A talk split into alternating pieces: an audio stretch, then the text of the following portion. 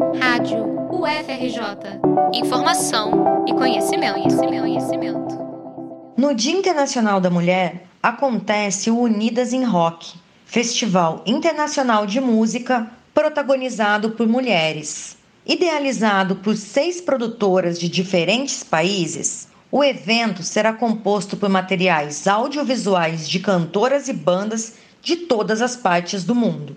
Cada artista enviará exclusivamente para o festival uma música e um relato sobre a importância do rock em suas vidas.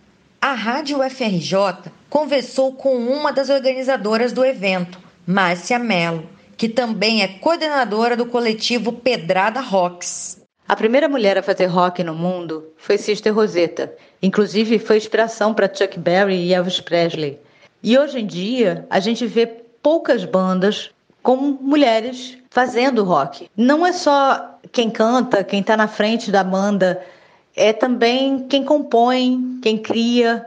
E na verdade, muitas mulheres fazem rock. A ideia de fazer esse programa unindo muitas mulheres que fazem rock foi justamente a ideia de mostrar como são potentes essas mulheres, como elas demonstram a força interior delas mesmas através de sua arte. Para Masa, vocalista da banda paulistana Bruxas, uma das 55 confirmadas para participar do festival, estar no Unidas em Rock é um ato político.